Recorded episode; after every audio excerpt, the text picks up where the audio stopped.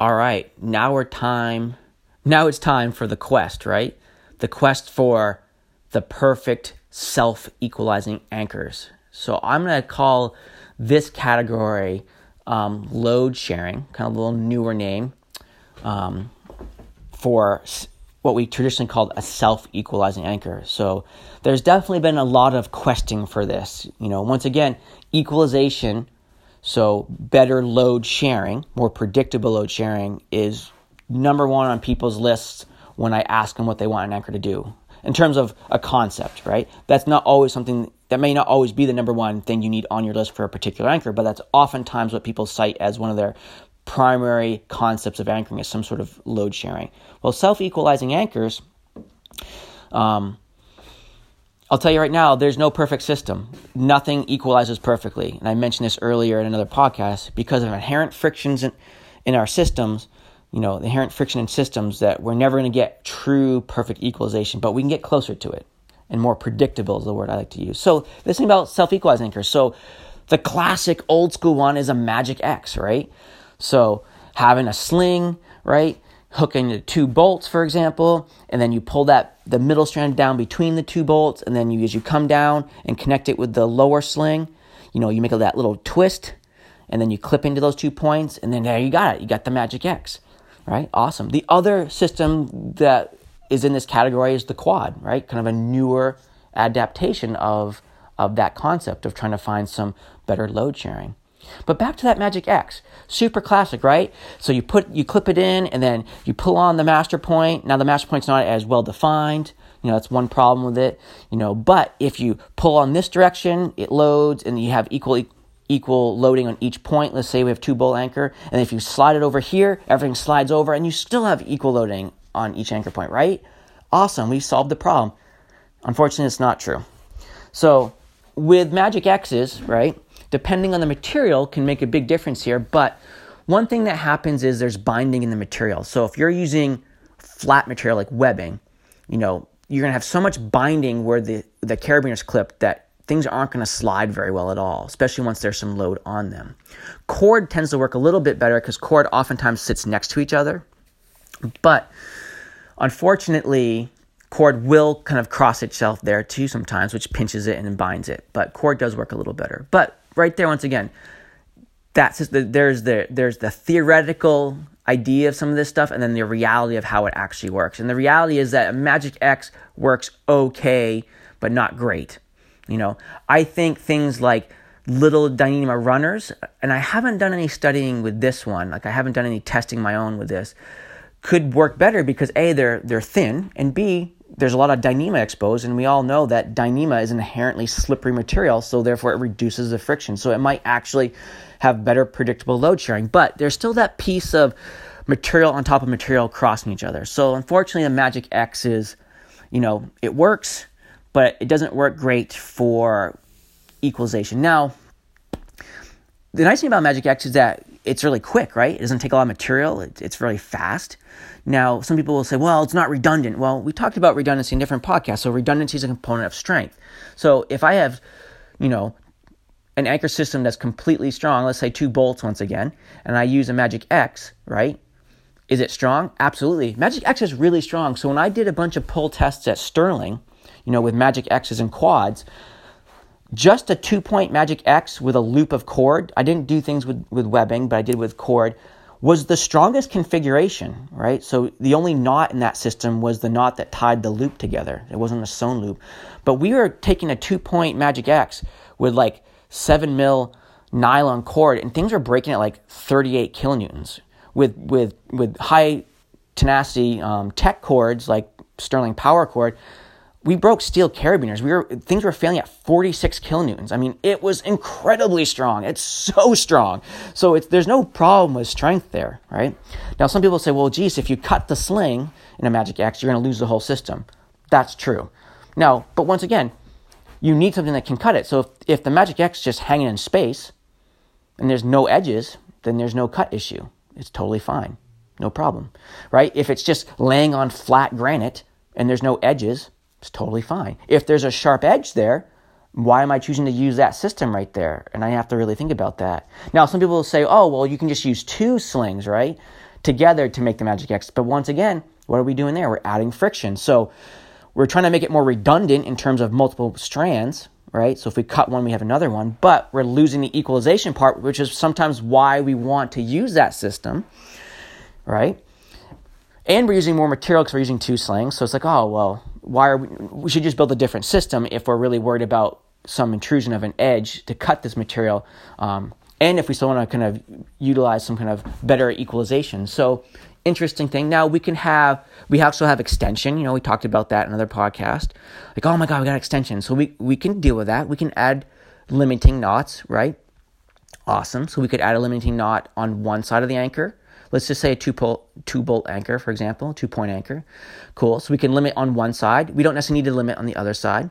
But if we put limiting knots on both sides, we potentially have our fully redundant system in terms of you have to cut multiple strands right? To actually lose that system, especially at the master point, because now between the two knots, the X and the other strand are isolated. But most people use little Dyneema runners, right? And what do we know about Dyneema? It's slippery, I already mentioned that. So if we put two little overhand knots in there and we have something fail, so we're thinking about kind of catastrophic failure here, don't you think that Dyneema runner is just going to slide through that little overhand knot and pull out? probably reasonable chance of that. So I think the two knots in Dyneema, like just just as a, you got to make it redundant by putting two knots in, is a little bit silly, um, because for one reason, there's a good chance it's just going to slip through anyway if something does get cut on one side. So now you're just loading one side, it could pull through because um, that's not a lot of knot, and we know Dyneema is really slippery. Two, the other thing that's interesting is, especially with Dyneema, is that anytime we add knots into Dyneema, it significantly weakens it. So, for example, when I was at Sterling and Sterling Rope, and we were pulling Magic X's to failure, right? So two point Magic X's, and we would we would do just a loop of material that was tied together with a double fisherman's knot and pull that. And like I said, with power cord at the upper end, it was like 46 kilonewtons that they were failing at. So 40 to 46 kilonewtons. Now, then we added overhand knots, two overhand knots, right, in the system and pulled it then. Well, guess what?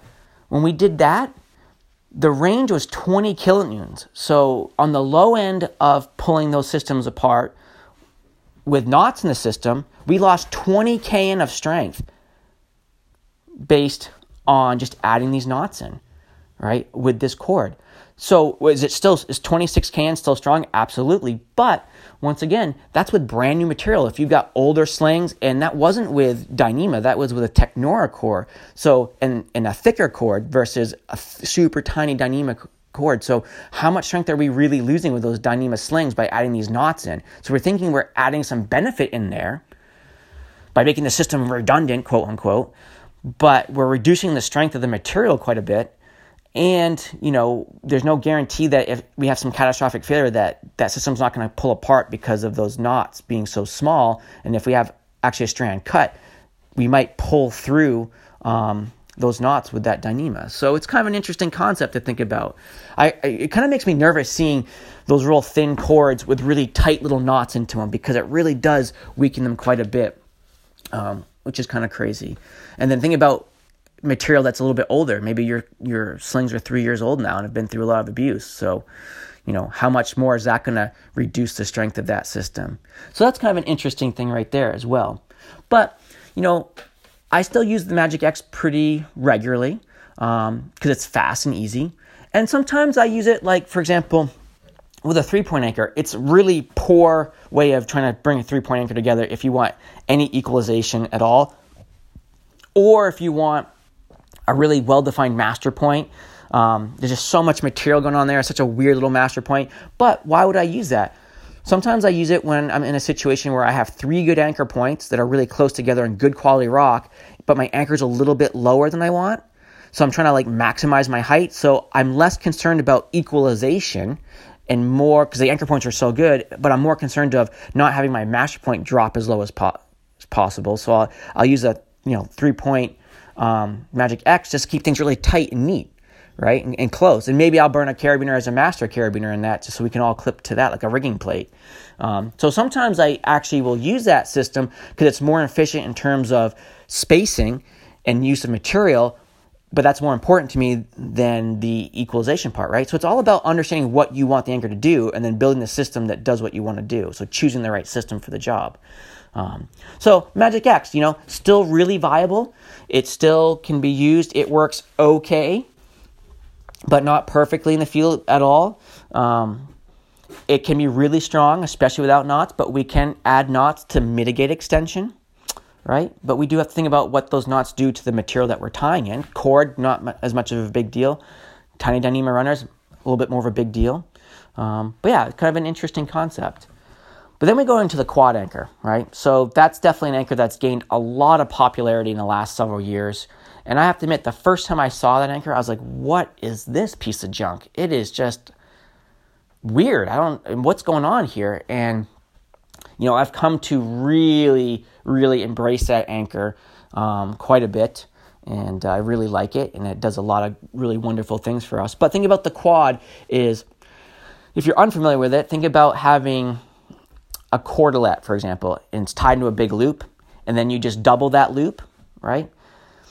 And then you tie an overhand knot or a figure eight knot kind of on each end of that doubled loop, so therefore, you kind of have two clip-in points on either side of those knots, and then in between those knots, you have four strands, hence the quad. Well, we want to clip some of those strands to be our master point. Now, let's once again go to a two-point anchor, right? Got the quad clipped in. Old school would be clip three, leave one out. So, like the Magic X, the reason why we had the X is that if you had an anchor point fail, that you wouldn't lose a whole system because now the carabiner is actually trapped within the sling versus just clipping over the, the two strands of the sling and then the carabiner could just slide through. Um, the sling could slide through the carabiner once again if you had an anchor point failure. So that's why the X is there. It keeps the the actual master point carabiner, your clip-in carabiner, into that system. Now, with a quad, if you just clipped all four strands, same thing could happen. If it, if a anchor point failed, you know, would, the the cordlet would just like slide off the carabiner that you're hanging on off of. Um, and that's no good. So if you clip into three strands, right, that means you're inside of a little pocket there, and therefore you you would still stay in that pocket if you had a, a point fail. Now, this is the interesting part. So why do people use quads? People use quads because they're like, oh, it must equalize better than a Magic X because there's no X, there's no twisting in the material. It's just a carabiner running on material. Well, the thing is, what I found at Sterling when I was doing equalization testing with quads and Magic X is that the quad doesn't actually equalize that much better than a Magic X. Almost, they're almost the same. Except the quad does it more predictably because there's there's really not that binding issue that you have with the Magic X, where material on top of material. So it does move more predictably from one side to the other, but it doesn't move perfectly. You're still going to get unequal loading on anchor points, even on a two point anchor. And I just mentioned this in the, in the in the podcast about sequential anchors. The short leg, if you have two anchor points, like a high bolt and a low bolt, the low bolt, even with a quad or a Magic X, is still going to take more loading than the high bolt. It's like 60 40s, what, it, what we kind of consistently got. It got to a point when we were, we were pulling things and we'd see everything slide, move, and there was some sort of equalization. And then it got to a point where the, the friction in the system just override the ability for things to adjust. And then it would just it would just stall out at a certain equalization and that would be it and then we added more load to see if we could overcome the friction and it would just it was still the same it would just stall out roughly in the same um, percentages and be like, oh, there it is. It doesn't really pull. And then we added a pulley into the system. So we added a pulley into the quad versus just clipping into the carabiner, and it equalized almost perfectly because we reduced the friction at that point of where the cord meets the carabiner. So we added a pulley there, and it worked almost perfectly. So it really is the friction in the system that makes these systems not equalized perfectly, but the quad definitely equalized more predictably. But on that note, back to the, the three in one concept. Well, three in one, right? What happens when you have three strands in your carabiner? You have more friction, right? So, kind of newer school is to clip two and two. So you isolate two strands versus three, and then you just clip the two. Now you have less inherent friction because there's less material in there. Like, and once again, most of us will probably clip our carabiner into the anchor, then flip it over so it's easier to access it. Well, when we flip it over, we typically have the wide end out towards us and the narrow end towards the anchor. Well, if we have the narrow end towards the anchor and then we cluster all the rope into there, it's going to make it more friction. It's just binding in there. So even little things like that can make a slight difference. Um, so when you're like, Dick, but three is better than two, it's stronger. Absolutely. Three strands are better than two strands in terms of strength. Now, I tested cordelette, six millimeter nylon cordelette, seven millimeter nylon cordelette, and then six millimeter power cord from Sterling. And we tested the six millimeter nylon quad anchors, clipping three strands and clipping two strands. When we were clipping two strands with six millimeter nylon, we were still getting breaking strength in like the mid 20 kN range, which is a lot, right? When we were clipping three, you know, we were getting breaking strengths in the higher 20s and low 30s. So two strands already meets our full strength requirement. So we're done there. Awesome. When I was using seven mil, two, we didn't even bother pulling um, quads with seven mil and power cord with three strands clipped because it was so strong with two that we didn't need it. So with two strands of seven mil nylon, you know, the quads were breaking at like 35 kN, 36 kN. With the power cord, it was more like 38 to 40 kN. So so much strength. So that means we can actually have two and two. So by dropping that one strand out, so we're now just a two strands in the carabiner, we are reducing some friction. And that's once again the reason why we're using that system is to have better equalization to reduce the friction and not having the X in there. So let's drop as much friction as we can. We still have two strands, so it's still super strong. It's still redundant in terms of cutting. Awesome. And then if you had that situation where an anchor point fails, right? And then you your master point slides and and to the side of the knot because you're in the pocket, but if the knot pops through, guess what? You're still on two strands versus with three and one, and the knot pops through your carabiner, you would be on one strand in that scenario. So, what would you rather be on, one strand or two? So, if we know two strands um, are strong, way strong, then we can just clip two. The other nice thing about having two strands is that that leaves the other two strands as a separate master point. So, that becomes nice in terms of user interface. So, if I'm on a multi pitch climb and I lead up and I clip into one um, set of two strands in the quad, I use the other two to belay off of nice. That way, if someone falls, it doesn't like jank, yank me around so much. And then if they, when my second person comes up, they can clip into that other two. So we essentially have our own two master points that are kind of independent of each other um, to clip into. So it's a really nice feature of that that system, and we have a lot of cool variations that we can do with that. Like you can make the two the pockets offset. So you can have two strands that are shorter than other two strands. So you can actually have a little shelf if you want. There's all kinds of different things that people have played with with quads to make them um, do variations with them. But it's a great anchor. Uh, and once again, we have those two knots, so we can we can use those as limiting knots. We can slide them down once again to limit that extension. But we have we can still have a great range of motion with the quad. We have the benefit of the two independent master points. We do have more predictable load sharing in the field because we don't have a crossing of the material, which is kind of cool. It's super super strong, right? Now I did add knots into it, right? So think about this you're tying overhand or figure eight knots, but you're using four strands of material, so the knots are inherently bigger than, say, with the Magic X. You're typically just tying it with two strands of material, so you have the same knot, but with a, a smaller um, radius. And the knots did not affect the strength as much with the quad because we're dealing with larger radius bends in those knots because we're dealing with more material in those knots, right? Versus the the cordelette uh, or excuse me, the, the uh, Magic X, when we tied using the same cords, that we had a much bigger decrease in strength, especially in the high tenacity cords, um, you know, the, the fancy cords, because the knot radiuses were so much smaller in those because we were only tying with two strands versus four. So that's kind of the interesting thing about the quad. The big knots, even though it's the same knot, doesn't decrease the strength quite as much as doing it with the Magic X because there's just more material involved.